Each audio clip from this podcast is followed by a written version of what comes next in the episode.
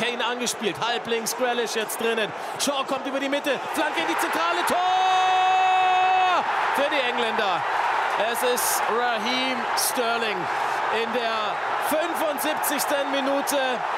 Und Wembley singt Three Lines und tickt völlig aus. Und Deutschland ist raus bei der Fußball-Europameisterschaft der Männer. Danach kam nämlich noch ein zweites Tor von Harry Kane und Deutschland verliert 0 zu 2 gegen England in Wembley. Aber Armin Lehmann für Deutschland Nova vor Ort gewesen. Die Enttäuschung war schon mal größer. Ja, die war schon mal größer, weil man muss das ja irgendwie auch historisch sehen. Also es war eine Riesenenttäuschung, die WM 2018. Da war man echt tief enttäuscht. Vorrunde aus als amtierender Weltmeister. Boah, das war schon bitter. Und wenn man aber dann die Zeit seit 2018 sieht, ganz wenige gute Länderspiele der deutschen Mannschaft, viel Durcheinander, ganz kurz vor Schluss dieser EM noch Hummels und Müller zurückgeholt. Und am Ende vier Spiele bei dieser Europameisterschaft. Eins war überzeugend und das war auch das Einzige, was gewonnen werden konnte.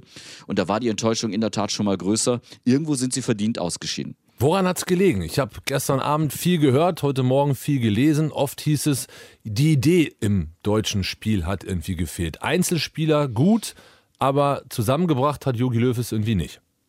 Ja, das stimmt so im Großen und Ganzen. Also das war ohne Inspiration, ohne Mut, fand ich vor allem. Auch gestern wieder dieses Hin- und Hergeschiebe erinnerte mich so ein bisschen an das Frankreich-Spiel ganz zum Auftakt, wo die deutsche Mannschaft gesagt hat, oh, wir haben gegen den Weltmeister 0 zu 1 verloren, das kann ja mal passieren.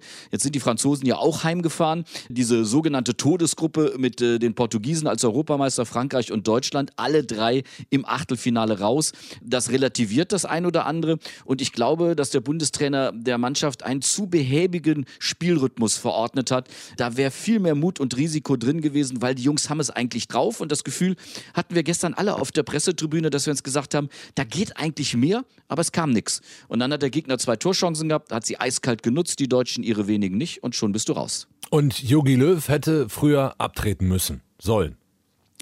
Ja, es ist immer im Nachhinein leicht zu sagen, der ideale Zeitpunkt wäre natürlich eigentlich gewesen nach dem Weltmeistertitel. Wenn du 2014 im Maracanã-Stadion in Rio wirst du Weltmeister, dann ist eigentlich das der ideale Zeitpunkt und dann musst du dir sagen, mehr kann ich im Fußball nicht erreichen, als diesen Titel zu holen.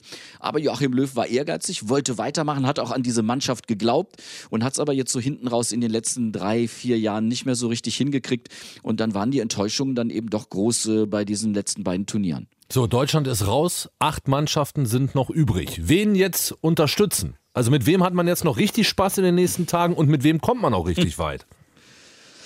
Ganz schwer zu sagen. Äh, wir haben einfach schon viele Favoriten hier straucheln sehen und äh, es wäre doch toll, wenn die Schweiz vielleicht mal Europameister werden würde. Das spricht man jetzt so locker aus, aber die haben immerhin den Weltmeister rausgekegelt. Für mich die Favoriten im Augenblick Italien, vielleicht noch so ein Stück weit Belgien und natürlich äh, auf dieser Seite des Tableaus die Engländer, die jetzt in Rom gegen die Ukraine spielen müssen. Das ist ein Spiel, das unangenehm ist, aber das können sie packen und dann hätte England den Riesenvorteil, dass sie dann wieder zurück dürfen ins Wembley Stadion und eben diesen Heimvorteil Vorteil haben, den sie gestern ohne Frage im Spiel gegen Deutschland gehabt haben. Deutschland ist raus bei der Fußball-Europameisterschaft der Männer und Armin Lehmann, Beobachter für uns vor Ort, war schon mal enttäuschter. Danke fürs Gespräch. Guten Tag. Gerne. Ciao.